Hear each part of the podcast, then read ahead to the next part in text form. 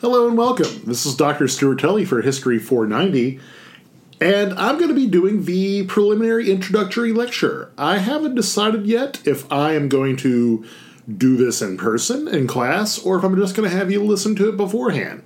That said, though, I've also provided this to the people who listen to me on the podcast, so this is going to be one of those joint ones. Um, I'm not actually doing a PowerPoint for this one, so um, hopefully we get a pretty good understanding of it. So, uh, yeah, let's get started. So, this is History 490, specifically history of Christianity within the United States. So, what is this class? Well, frankly, it's an examination of the impact Christianity has had upon the United States of America. Now, let's break down those terms a little bit because I've thrown out a lot of things there. Uh, the first one is impact. What do I mean by impact? And that's kind of a general sense of direction in terms of religion, not just religion, but things like culture, politics, rhetoric. It's very hard to deny that the United States has been greatly shaped, uh, particularly the way that the United States has developed in terms of religion and culture and politics and rhetoric and all these other things, by Christianity. Now, I will admit that impact is kind of hard to quantify. It can be hard to quantify impact, but it's also readily apparent. It's readily apparent.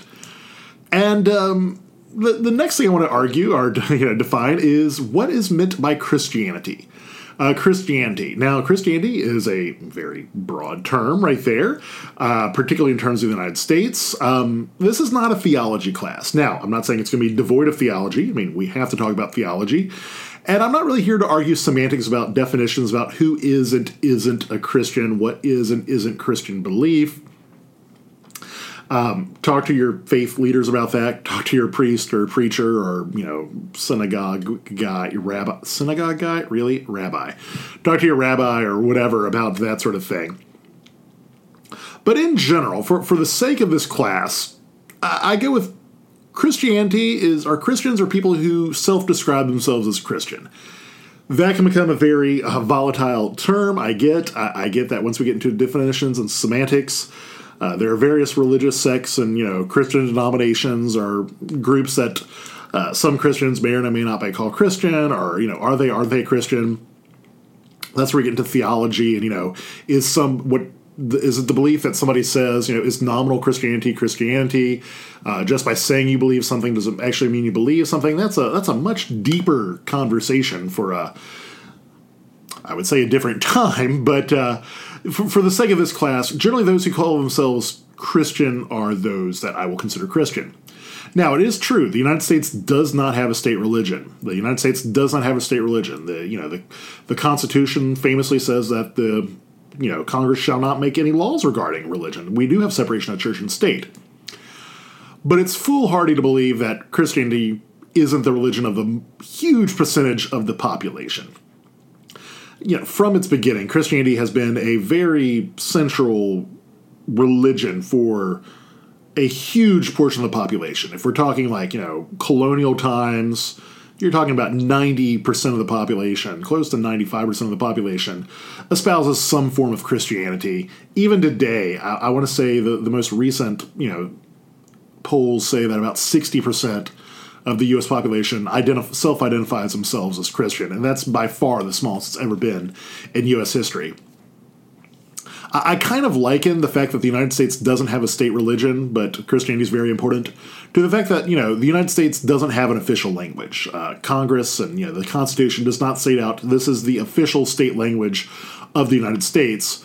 But it's foolhardy to say that uh, you know not knowing English or English has not been a very key language for the United States, considering you know it's in pretty much all of our major documents and it's the language of most of the people.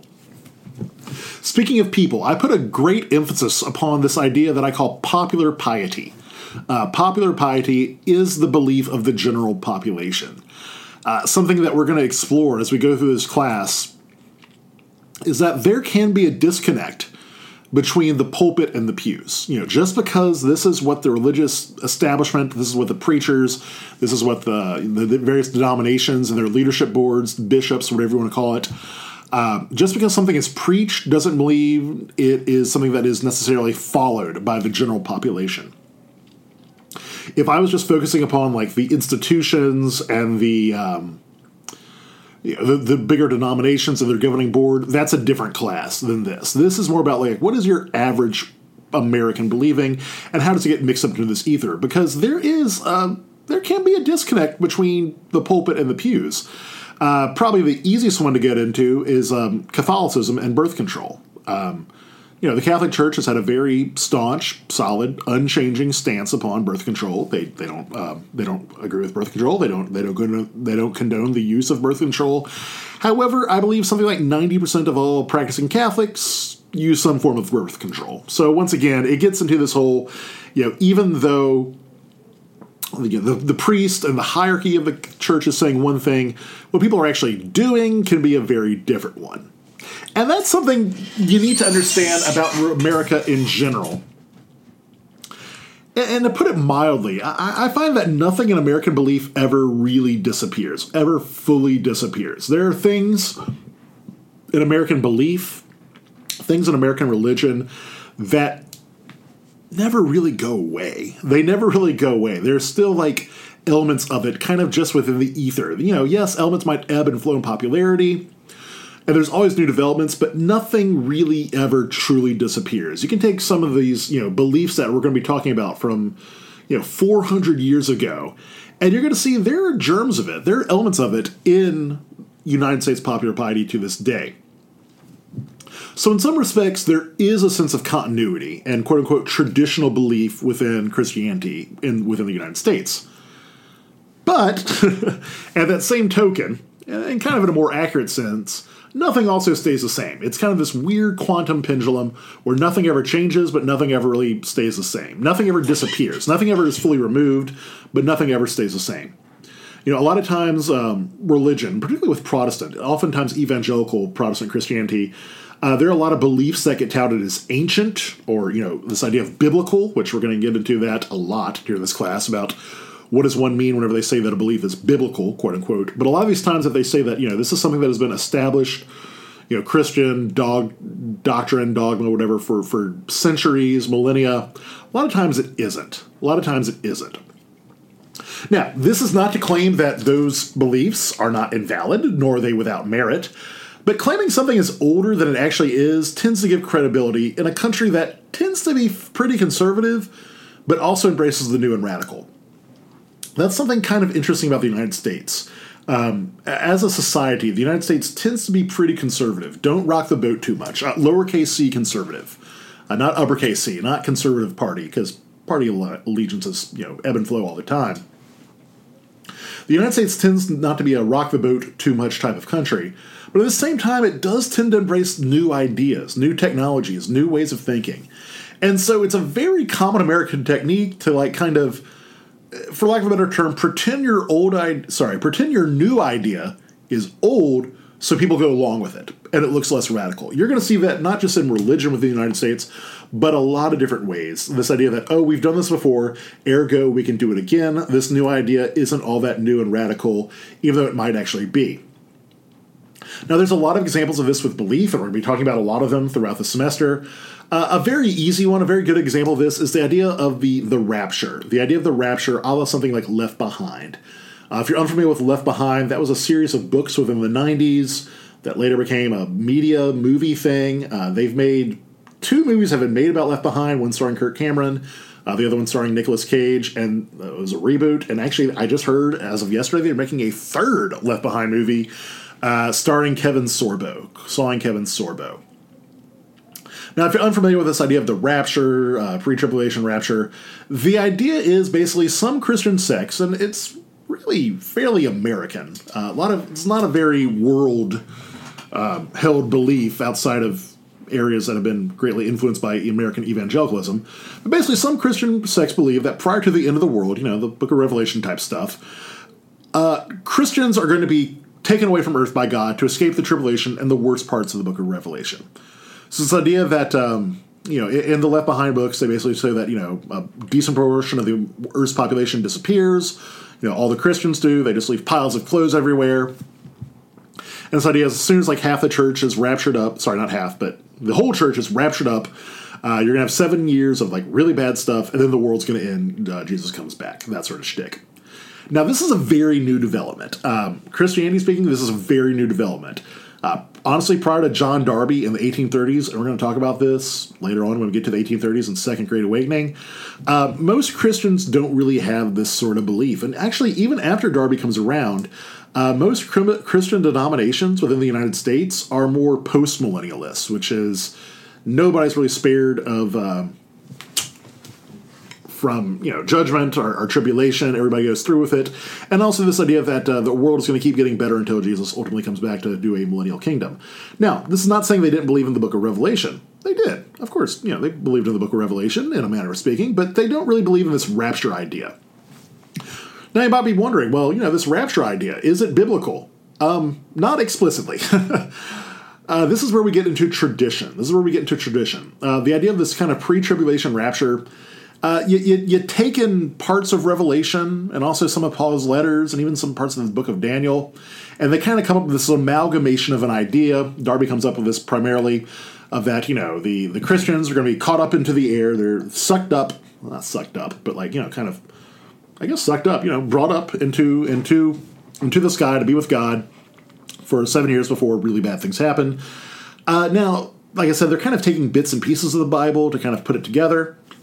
Um, that's not unheard of within Christianity. I should mention there's a lot of church tradition, a lot of things that are held as traditions within the church that aren't explicitly biblical. Now, I'm not saying they're anti biblical or go against the things that are in the Bible, but they may not be explicitly mentioned in the Bible.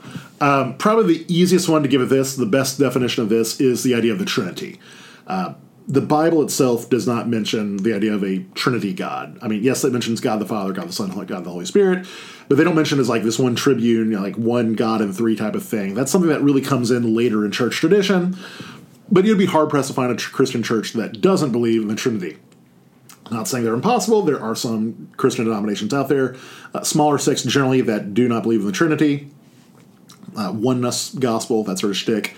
But it, it's not a you know, not completely unheard of to have elements of church tradition. So, like early church founders, all right, like if you look in the book of Acts, they have no concept of the rapture. They, they do believe that the earth was ending very soon. Uh, you know, Jesus will be coming back ex- very, very soon. If you read some of the, uh, you know, book of Acts and a lot of Paul's letters. But like if you look at about something like the Middle Ages, Martin Luther, they're not really talking about this idea of the rapture. In fact, fun fact about Luther, uh, Luther hated the book of Revelation. I wouldn't say hate, that's a strong word, but uh, Luther once said he wished that the book of Revelation would be thrown into the sea, basically to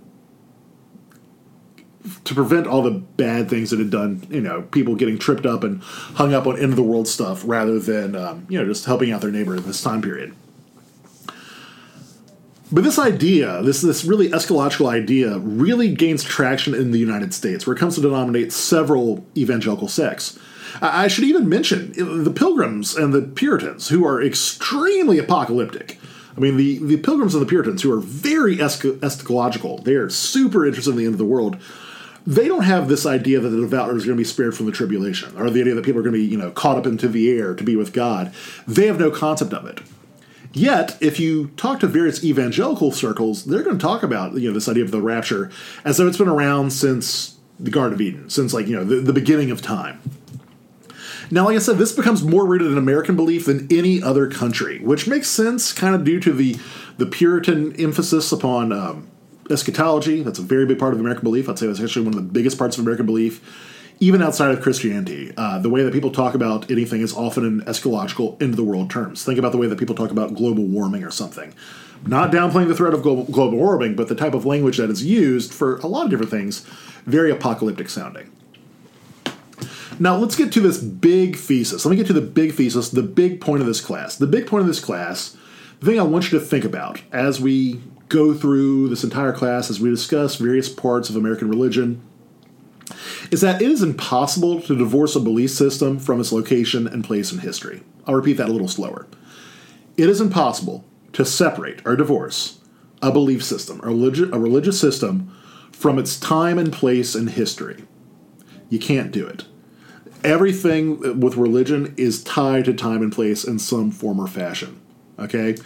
Although some more ardent believers might try to act as though their beliefs come straight from the Bible and are timeless, the fact is, there's way too much variety and quirks and different elements and different beliefs, and you know, sometimes verses and books are focused more than others.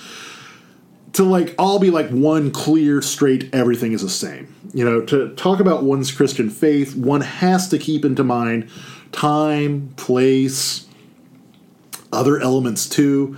I even if you might say that it's the same beliefs, the way that it's practiced and espoused, um, it's changes and it changes considerably. It changes considerably. Now, I am not saying this invalidates belief. I'm not saying that in the slightest. Okay. Um, you know, you can have strong ardent beliefs, and that's fine. But you just need to acknowledge that sometimes, and not sometimes, but often other forces are into the mix. Uh, prime example, when you talk about religion of any sort, not just Christianity, but religion of any sort, oftentimes you're bringing in family dynamics. You know, did you learn this as a child? Uh, did you learn it from your parents? Maybe you've had people who've gone on, but you know, people who've passed away that you learned it from. That sort of shtick. And when you're talking about religion, oftentimes it's impossible to divorce where you learned it from and this context in which you learned it from from the belief itself. And that's kind of what I'm getting into in this class is these various elements. Uh, I'm assuming if you're taking this class, you have some form or fashion of belief. Maybe you're a diehard Christian. Maybe you're a diehard Protestant. Maybe you're a diehard Catholic. Maybe you don't believe in much of anything. Maybe you're just a, I go sometimes on Christmas. Maybe you're a hardcore atheist. You know what? That's fine. I'm. This class is for everyone. We're just kind of exploring the beliefs. Um, hopefully, you're able to kind of you know communicate your beliefs a little bit better. Maybe understand a little bit more what you do or don't believe, and just see how it's much more complicated and complex. I believe richer of a picture if you get into some of the context of it. So, uh, now that we've done that, let's talk about what this class isn't. Let's talk about what this class isn't. Number one, and probably more than anything else, um, this class does not condemn. This class does not condemn. Uh, look, I'm not going to blast a group of self described Christians as, quote, not true Christians. Uh, that is a phrase I hope you will never hear in this class. Now, are there some beliefs that I don't subscribe to? Absolutely. Uh, but I'm really not here to damn them for their convictions, particularly in terms of modern day beliefs. Let me kind of explain that a little bit more. Um, there are different, I mean, I often say that if I do my job right, you know, um, I do have political and religious beliefs, but if I do my job right, you're never going to know them. Uh, I will admit, I do have some various religious beliefs, and, and you know, there's some things I believe more than others. But in the scope of this class, we're not really here to say, like, well, these people aren't being really good Christians, or they're not being Christians, or their convictions are wrong or evil or whatever. I'm not saying you have to agree with them, but I'm just saying I'm not here to really, like, blast or condemn. Very big on tolerance. You know, this, this needs to be a very tolerant class. Uh, and I really want to extend that to you and your classmates, okay? Look, if you're taking this class, I want you to be tolerant of those around you because we are going to be having a lot of discussions. And inevitably, we're going to talk about something you do or don't believe, and that's fine. You know, like I said, maybe you're taking this class because you're incredibly devout. Maybe you're atheist and want to bash religion. Who knows? Maybe you're sent to spy on me and you want to find out once and for all what my religious and political beliefs are. Regardless, we have to be civil, okay? In some form or fashion, we have some version of faith or belief, even if it's a belief or faith that there is nothing. You know, that there is nothing, that, you know, we are atheists. In some form or fashion, it is a faith or belief. At the end of the day, there's very, it's hard to be empirical or have objective evidence when you talk about things like religious belief. We all believe something, even if we believe nothing. And it's just really hard to speak definitively about this. Now, Am I going to blast people for using religion as a prop to support their bigotry? I, I guess I could, but I can only I'm only going to do that in a historical sense, if that makes sense. Um, let me give an example. All right, if you know anything about me, if you've ever had a class with me, you know I have very little tolerance for racism. Um, I, I am a white man, but I teach a lot of African American history. I'm very big on hip hop. I have very low tolerance for racism. I don't like racism whatsoever. Now, do I know that, like historically speaking, if we're talking about the you know the ancient, not the ancient past, but you know a couple hundred years ago in slavery times and whatnot, that people used Christian belief to justify things like slavery and segregation and the like? Yeah, I, I do recognize that. There are we're going to talk about examples about how people use Christianity to justify segregation or slavery. Okay, do I agree with that? No, I do not agree with that. Hell no, I don't agree with any of that. I don't believe Christianity should be used to justify slavery or segregation The problem is, would I say that having such belief strips one's faith of validity? Um, I'm not in a place to do that, especially historically speaking, because you then you get into like all this other elements of that it's a time and place. It's it's impossible to judge people based upon the morality of today, just the, based upon today's standards. It's hard to judge people that way and to like condemn them for the same way. Now, am I saying I agree with them? Oh God, no. But I'm not going to be like,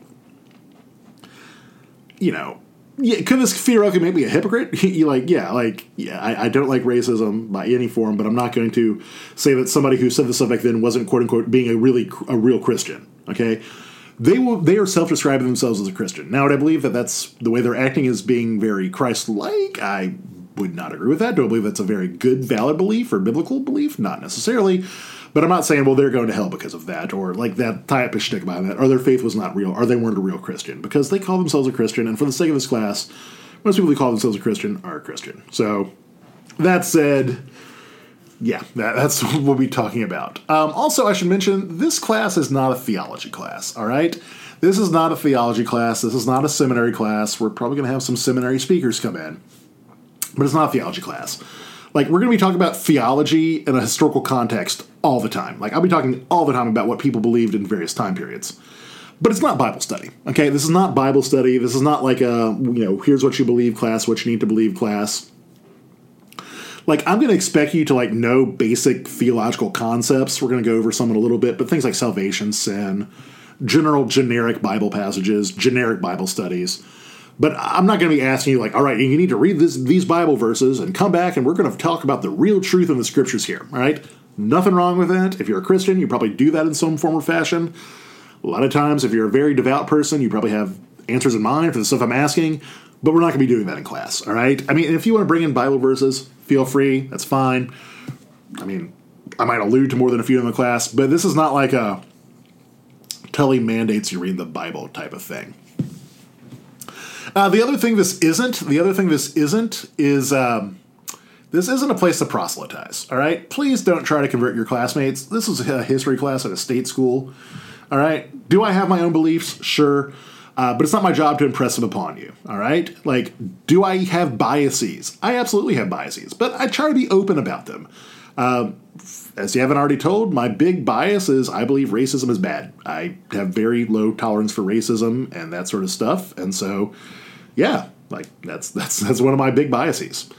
Now, like I said, we are going to have outside speakers, and a lot of them are going to be religiously affiliated in some form or fashion. But the, I, I've already vetted them. I've already talked to them, and I've told them all: do not proselytize. Do not try to convert people. Do not try to say that you know you need to join this belief system, that whatever. Like I'm going to let them provide their contact information. If there's information you would like to know more about their beliefs, or you you know you do want to get more personal about it, that's absolutely fine.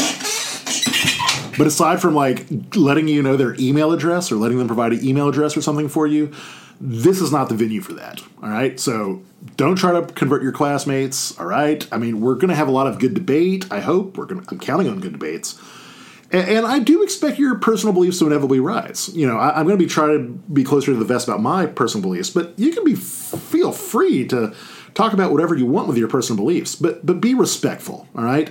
Don't belittle your classmates because of what they believe, or try to insist they convert to whatever you believe. That's that's a different thing altogether. Now, the way that this this class is going to work out, it's the framing device is biographical. Each week, I'm going to focus on one or two figures who may or may not be super well known. I'm trying to go for lesser known figures. Um, we're not going to go for your Billy Grahams or your uh, uh, Billy Graham or Martin Luther King type people. Uh, I want to know. I'm going to focus more on those who are not as well known, but have a very deep impact on the development of American Christianity. Now, to be fair, it's not just biography. This is mainly a framing device. All right, it's a framing device. Usually, each week or each lecture, I'm going to kind of open with one person, talk about their life a little bit, and then we deep dive into the depth. Dive into the depth. Uh, why am I doing this? Because this topic is really, really, really big. I don't know if you know this, but religion in America is a very, very big topic. And it's a very complicated topic. And frankly, I had to figure out something to like structure this class because it has to make some sort of sense. And I'm keeping it chronological so it's not too unwieldy.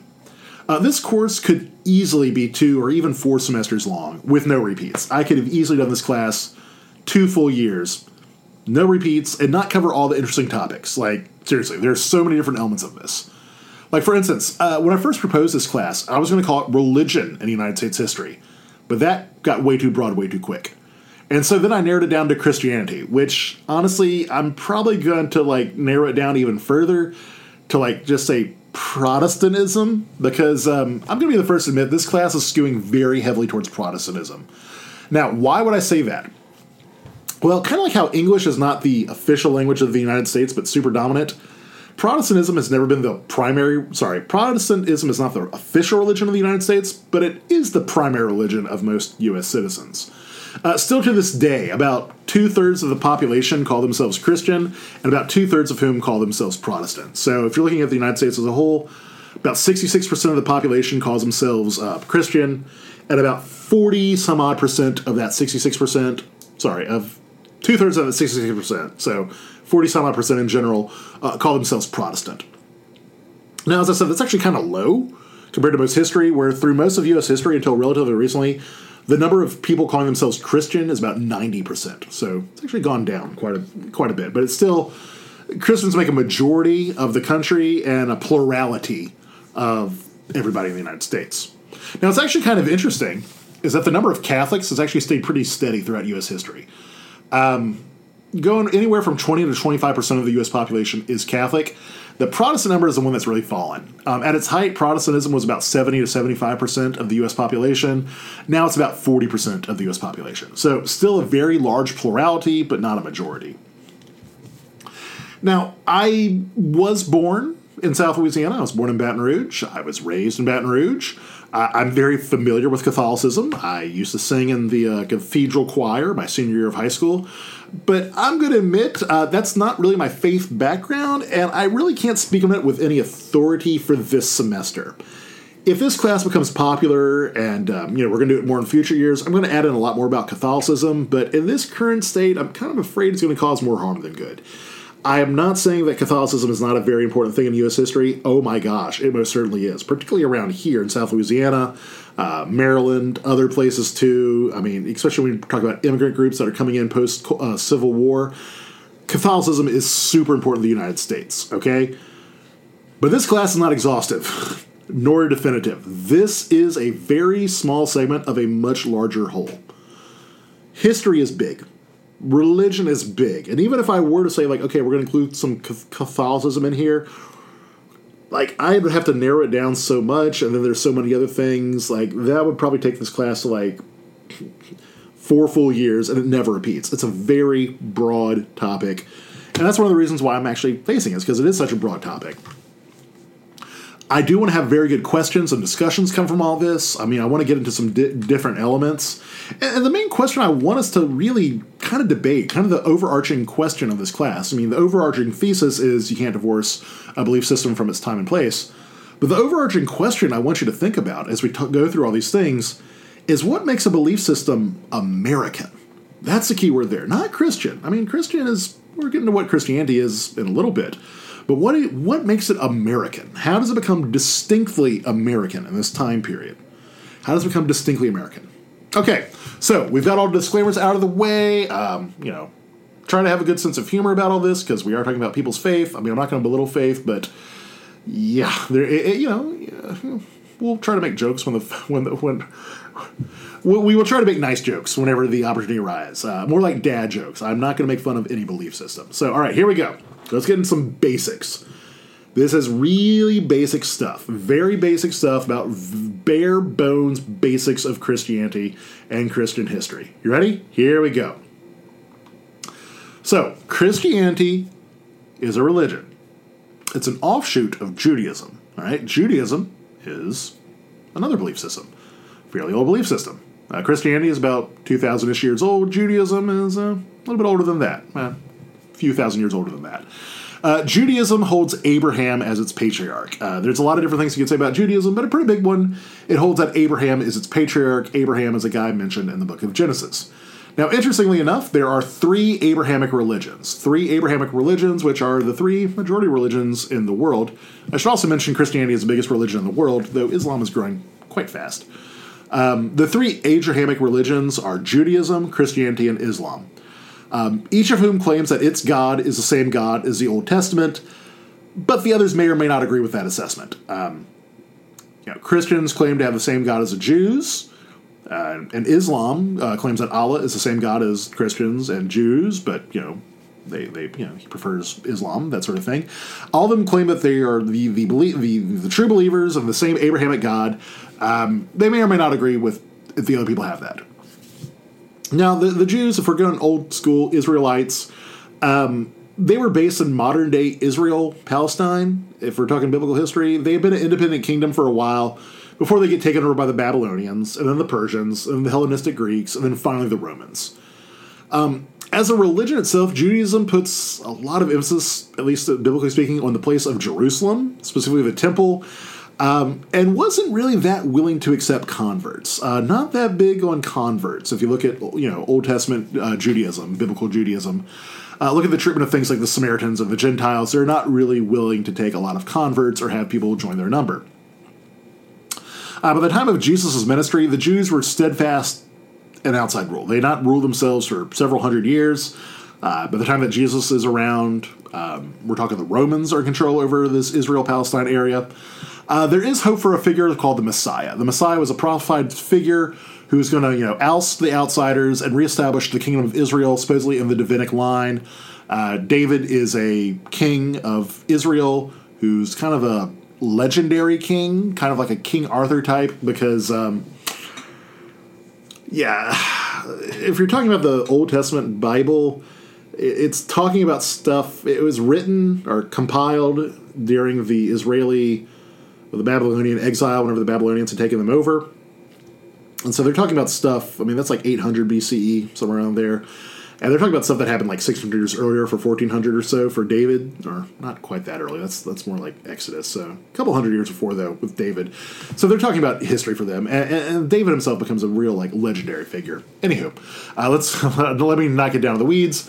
Uh, so around two BCE to six CE, uh, dates get kind of uh, you know, it's probably not zero, but somewhere around there a guy named Jesus of Nazareth may or may not have been born. Now, this gets into a much bigger question. We're not going to get into in this class, but there's a historical Jesus, did Jesus really exist debate. That's not one I'm going to get into, but just know that exists.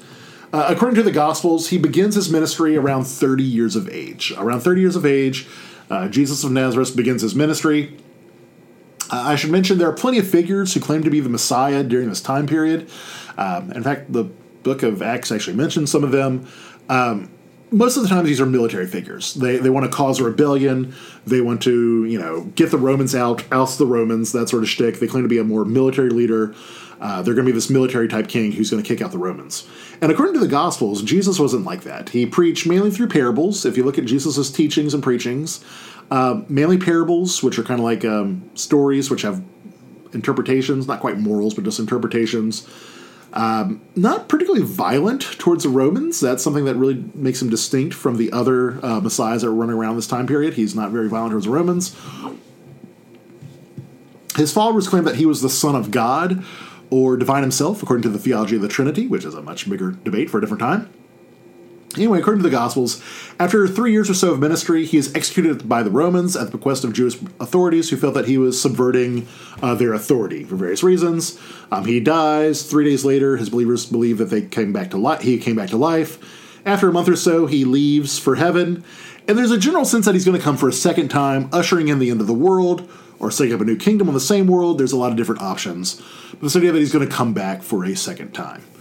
Uh, following his ascension slash leaving Earth, uh, believers of him begin slowly growing, mainly around Jerusalem, mainly amongst Jewish converts. Uh, before a convert by the name of Paul slash Saul begins preaching to the Gentiles, and that's really the big change as opposed to Judaism, which is really big on like culture and birthright membership. Christianity is now being preached as a conversion based religion, especially as those taught by Paul. Now, the New Testament is composed mainly of the four Gospels, which are accounts of Jesus' life that were written a century or so after his death is when they're compiled. There's like oral tradition beforehand.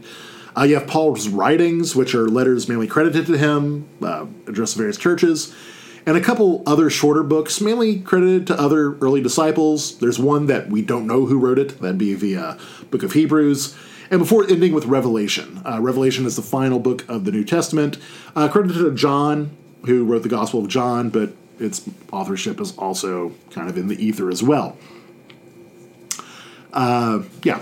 So Christianity might have fizzled after that, uh, but it gets a boost whenever the Roman Emperor Constantine converts and later makes Christianity the state religion of the Roman Empire. Now, there are other Christian churches around, of course, but the head of the Roman Church becomes known as like the one that everybody kind of defers to, uh, becomes known as the Pope, and he becomes seen as the leader of the entire religion. Now, some of the church leaders don't like that, so they kind of leave, and that is the first real church split, which makes the Eastern Orthodox churches. Um, I should also mention that there is loads of other influence outside of Rome and like Eastern, you know, um, you know, Turkey, uh, Palestine regions. Um, like, there's a lot of North African influence. If you're talking like early Christianity, a lot of North African influence. Um, Alexandria was a big one of the big church centers in this time period, and, and, even early missionaries make it as far as places like China and India. Like even within the second century or so, you've got missionaries who have pretty decent uh, Christian communities in those places. Still, in time, Rome becomes seen as a center for the church in Western Europe. Becomes seen as a center for the church. Period. Um, even after the um, Roman Empire moves east to Constantinople, the church was seen as headquartered in Rome, and that's kind of the case throughout the Middle Ages. Uh, I'm compressing a lot, don't worry, but like some popes in Avignon might agree disagree with that. Uh, the Roman Catholic Church, by the way, uh, Catholic is just a fancy word for universal, controls most of Christianity. You do have Eastern Orthodox and also like Gnosticism and all sorts of other different beliefs kind of running around there. But the, the Roman Catholic Church is one that has, probably has the strongest, strongest hierarchy and the strongest level of continuity of leadership from the from the Pope to the various churches in various countries. Now, the two big boons for American Christianity both come about 500 years ago in Germany. Um, if it wasn't for these two things, American Christianity probably wouldn't have developed as the way it did, and you could even argue America might not even have happened. So the first one is the modern printing press. The modern printing press uh, made by Gutenberg. Gutenberg Press. Uh, he makes a printing press which makes books considerably cheaper. Uh, much, much, much cheaper under Gutenberg to have a have a printing press.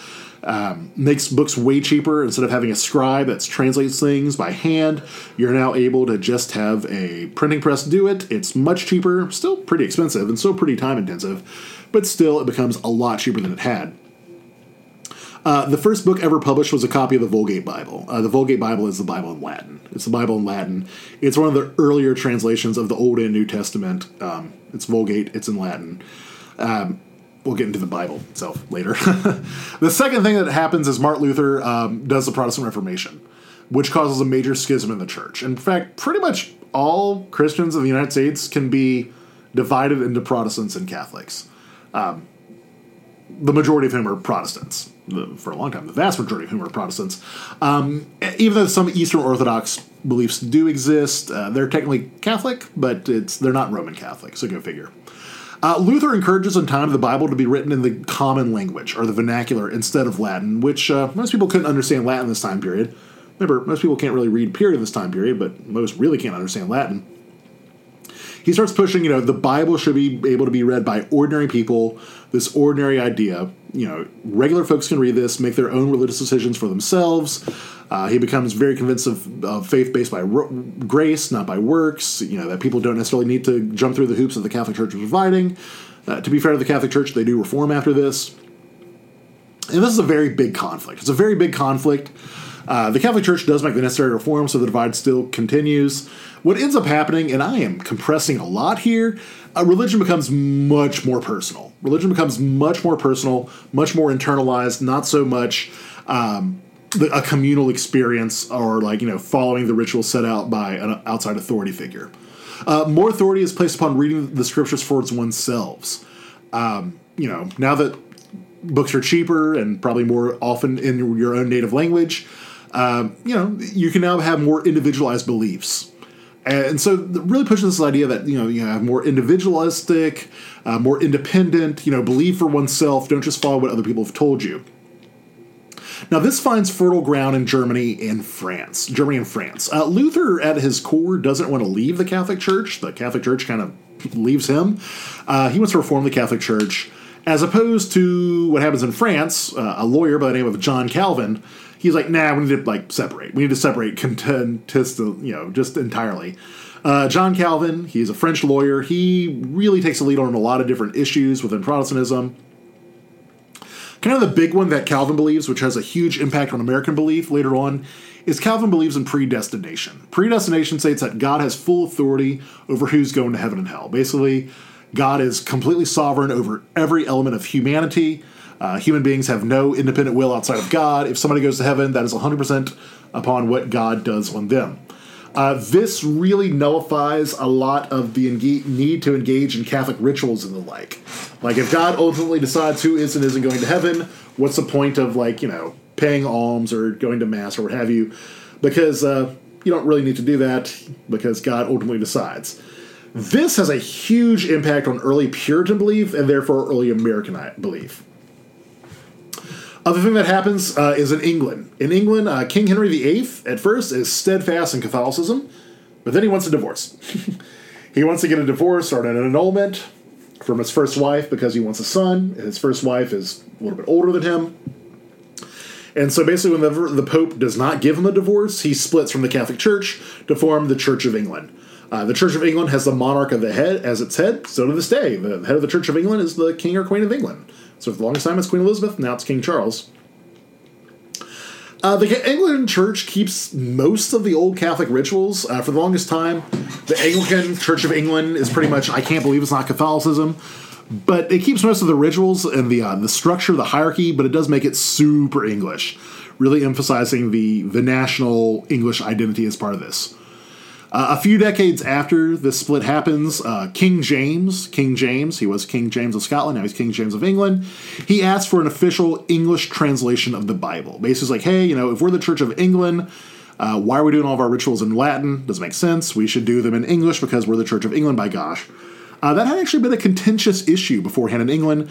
Um, early translators of the Bible into English had actually been executed for trying to put the Bible in English.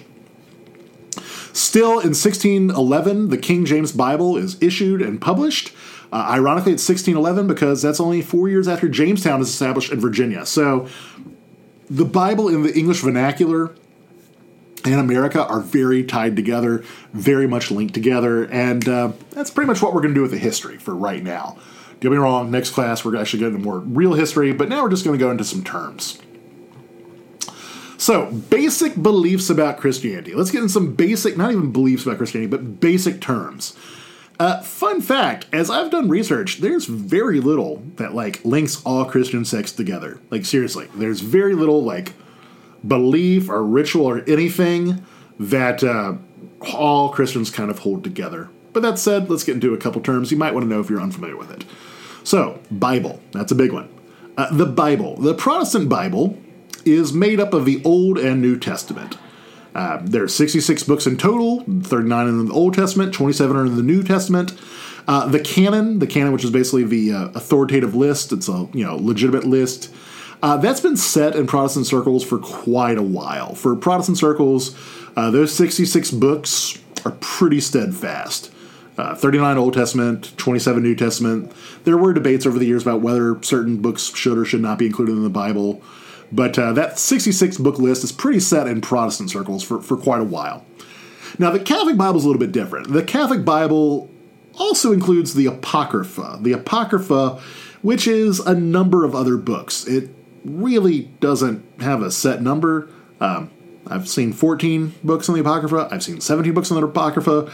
Uh, they're generally Old Testament related. There's not a lot of New Testament Apocrypha, um, especially those that are canonized by the Catholic Church. But most of the apocryphal books are not considered canon by Protestant groups. The ironic thing is, is that the original King James Bible had these apocryphal books in them. So books like the Maccabees, uh, Bel and the Dragon, Ecclesiasticus, all these other ones. Uh, I should also mention there's other bunch of ancient books running around. Um, there's like other, you know, there's a book of Enoch that's a famous one. Uh, other like ancient texts that are running around. Um, there's other gospels supposedly subscribed to um, other people around Jesus. Uh, they have different levels of canonity throughout the other Bibles. Uh, different groups have different levels of canon behind that. Um, likewise, if you include Mormonism as part of this, uh, Mormonism has, I think, five books. There's Book of Mormon, Pearl of Great Price, uh, Doctrines. There, there's a couple other books that are part of the Mormon Bible, which includes the Old and New Testament, not the Apocrypha, but these other Mormon books. So it gets really complicated. Uh, the Jewish Bible, mainly the Torah is the Old Testament. Well, the Old Testament is the Jewish Bible. Uh, some Jews only recognize the Torah, which is the first five books. Others include something called the Talmud, which is an oral Torah of Jewish traditions that most Christians don't consider at all to be canon if they even know it exists.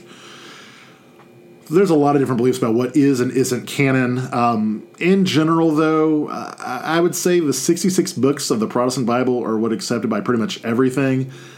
Uh, I can't think of anything that Protestants believe uh, is canonical that Catholics don't also believe is canonical, or Mormons don't believe is canonical, but there's stuff within Catholicism and Mormonism which a lot of Protestant groups don't consider to be canonical. So just know whenever you say Bible, it depends on whose Bible and which translation, and it gets really, really complicated after that. Um, I should also mention the Bible itself was compiled over God, several hundred years, almost thousand years, by several different authors who may or may not have been aware of each other. Um, I think most importantly, whenever you're talking about the uh, the New Testament, they don't know the other books of the New Testament. E- even if you look at the Dead Sea Scrolls, even something like the Old Testament wasn't hundred percent set during that time period. So like. Whenever Paul's writing, he, he doesn't know about the Gospels because actually Paul wrote before the Gospels were written. So, it, yeah. And oh, I should also mention the language of the Bible. Uh, the Old Testament was written in Hebrew. The New Testament was written in Greek with portions of it that were transliterated from Aramaic. Jesus, if Jesus existed, almost certainly spoke Aramaic, but he knew Greek. Sorry, he knew Hebrew. Um, not sure if he knew Greek or not. He probably didn't know Greek. I mean, he was God, so he probably knew all the language, but like, he probably didn't speak Greek. Yeah, he, he he almost certainly spoke. Well, he certainly spoke Aramaic. More than likely knew Hebrew, um, but the vernacular that Jesus was speaking was almost certainly Aramaic. So there are portions of the New Testament whenever they're quoting Jesus, which are in Aramaic. Uh, but it is the New Testament was written by and large in Hebrew, and interestingly enough, in the New Testament, if they are referencing Old Testament books, they are actually referencing a Hebrew translation, the Septuagint of the Old Testament. So yes, it's very complicated. All right, cool. Uh, another big belief, the Trinity. Now, the Trinity is one that I said before, it's never explicitly mentioned in the Bible. The Trinity is never explicitly mentioned in the Bible. Pretty much all Protestant and Catholic sects believe in the Trinity. Um, you'd be hard pressed to find a non Trinitarian church. Uh, most non Trinity churches, sorry, most churches that deny the Trinity, that's a really good, quick way to be labeled a heretic. Really quick way to be labeled a heretic by other Christian churches is saying, I don't believe in the Trinity. Now, in essence, uh, the belief in the Trinity says that God is made up of three distinct parts. Uh, God is three, three and one. The, the you know the tri uh, tri God. Uh, you got God the Father, like creator of the universe, Old Testament God. You have God the Son, so Jesus, and then you have the Holy Spirit. The Holy Spirit is a depersonified element that in the New Testament comes in to aid believers after Jesus' departure. And basically, most Christians believe that God is made up of those three different parts. Now, how these groups like interact with each other manifest, that's very different upon the group. For instance, some, like the Pentecostals, are really big on the Holy Spirit. They're very big on the Holy Spirit, believe in everyday miracles, that, like, you know, the Holy Spirit is constantly at work and performing miracles, and even ordinary folks can do all sorts of miraculous things. Other denominations, like Episcopalians or mainline denominations, uh, barely mention things like the Holy Spirit say it in passing. So it's, like I said, that manifests in a lot of different ways and a lot of different time periods, but most Christians believe in some form of Trinity. All right, the next term, salvation. Uh, salvation is another kind of loaded term that really gets really pushed on various groups more than others. Uh, salvation refers to the action of becoming a Christian. All right, uh, Christianity is generally a religion of conversion. Most Christian denominations don't believe one can be born and stay complete within Christianity, though not impossible, uh, depending on the denomination. But the action of one becoming a Christian, one gaining one's salvation, uh, can be wildly different. Uh, some denominations are really big on like dramatic conversion experiences. Uh, this this vernacular of getting saved. You know, one recognizes their sins and turns away from those sins in a dramatic fashion. Others are less dramatic, with something like you know infant baptism, uh, signifying one's adherence to Christianity. Uh, I would say most churches agree that conversion is a fine and acceptable way to become a Christian, uh, like an adult conversion, but some say it's the only way to become a Christian. Others are bigger on infant baptism. It just depends. Um, American churches, though, have really pushed salvation and conversion as an adult, uh, primarily shown through the various Great Awakenings, but we're going to get into that. And also, I should say, most, if not all, Christian sects believe that Jesus is a central figure in salvation, either by an action of grace or acceptance of his sacrifice on the cross, that sort of stuff. Okay, another term is um, baptism. Baptism, it is actually mentioned in the Bible a couple times. It's a pretty important ritual that signifies conversion. Basically, you know, a person gets baptized to signify their conversion. Now, it gets way more complicated about when do you do it because that gets complicated. Um, it does involve water. It does involve water. That's about the only thing that really is amongst all Christian sects is it involves water. Um, you can be sprinkled over the head with water. You can be dunked, uh, you know, submerged in water. It can be done as a baby. It can be done as an adult. It can be something that gets like really pushed, like you can't become a member of this church or be consider yourself a Christian until you get baptized. Or other denominations might rarely, if ever, do it. Yeah, it gets really complicated after that. Uh, you could probably also include something like the Eucharist or the Lord's Supper in this time period. That's another ritual that uh, really differs from church to church. Some do it all the time, some never do it. Basically, before Jesus um, was killed, he said, "Drink bread and eat wine. Drink bread and eat wine. Woo! Eat bread and drink wine in remembrance of me." Um, is the wine alcoholic? Is it not alcoholic? I think it's very complicated. All right. Uh, the final point we're going to get into is afterlife. Afterlife. Uh, most Christian sects believe that Christians will go to heaven at some point after death. Now, it involves eternal life. You know, basically, you, you, you live forever, which is nice. Although, what all happens during eternity is debated. Uh, some sects believe that, you know, you just basically worship God the entire time. Others believe that, like, there's a new heaven and earth that gets made, and, like, we will be joint, well, Christians will be joint rulers of this new heaven and earth. They will rule with God. Um, I know Mormonism, like, some believe that you're a very good adherent, you become kind of like the God of your own world, that sort of shtick. Uh, but basically, most Christian sects believe that you know the, the righteous go to heaven. Now it gets way more complicated when you talk about what happens to those who don't go to heaven or what happens to non Christians. Uh, for instance, Catholics believe in purgatory, where certain people can atone for their sins even after death. Um, it's basically kind of a, a place of uh, atonement, basically, you know, work through and get one's sins uh, removed before you can go into heaven. Uh, some believe in some form of hell, which is basically where sinners are separated from God from eternity. Now, that gets way more complicated because whether the soul of the individual is conscious during the separation is very debated. Like, is a soul in hell aware that they're in hell? Are they consciously suffering for all eternity? Uh, some believe in annihilation, which basically means that those not in heaven are going to simply cease to exist. Like, you know, their hell is they no longer exist, period. Like, they have no more soul, they are removed. Others believe that um, souls are all too aware of their own damnation in hell. That gets really complicated really quick. Also, timing gets really complicated too. Uh, some believe that you know as soon as one dies, they immediately go to heaven or judgment right after death. Others believe that uh, the soul will quote unquote sleep. Basically, you go into a deep slumber until the day of judgment, where everybody gets their eternal destiny at the same time. Really gets complicated. Really gets very complicated very quick. But I would say believe in some sort of afterlife for for Christians or you know the righteous is I don't not quite universal in Christianity, but close to it. What happens to everybody else? That gets really complicated. So, in conclusion, I will admit today was pretty remedial, but I do want to take the time to get into the basics. So, by the time we get to 1607, when the English first established Jamestown, Protestantism was pretty much the dominant religion of England. Yes, the Anglican Church was kind of going through some stuff, trying to separate itself from Catholicism, and therefore it's going to become the future the same in the future United States. Um, the United States, as it is, you know, the United States of America, not America as a whole continent, because then you have like English and you know, sorry, you have French and Spanish and Native American influence.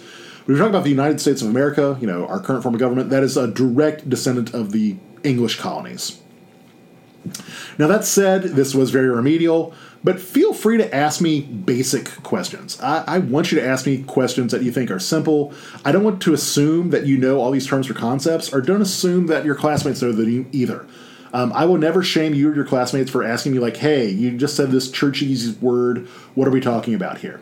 I know I com- I compressed a lot of different stuff. I mean, I barely mentioned the crucifixion, for instance, which is a really major thing in Christian circles. But this is very basic stuff that hopefully you understand. Like I said, if you are religiously minded, it's probably very remedial. You probably have some disagreements with some of definitions. That's perfectly okay. But like I said, if there are things you're not too familiar with, feel free to ask me. So with that, this is Dr. Tully for History 490.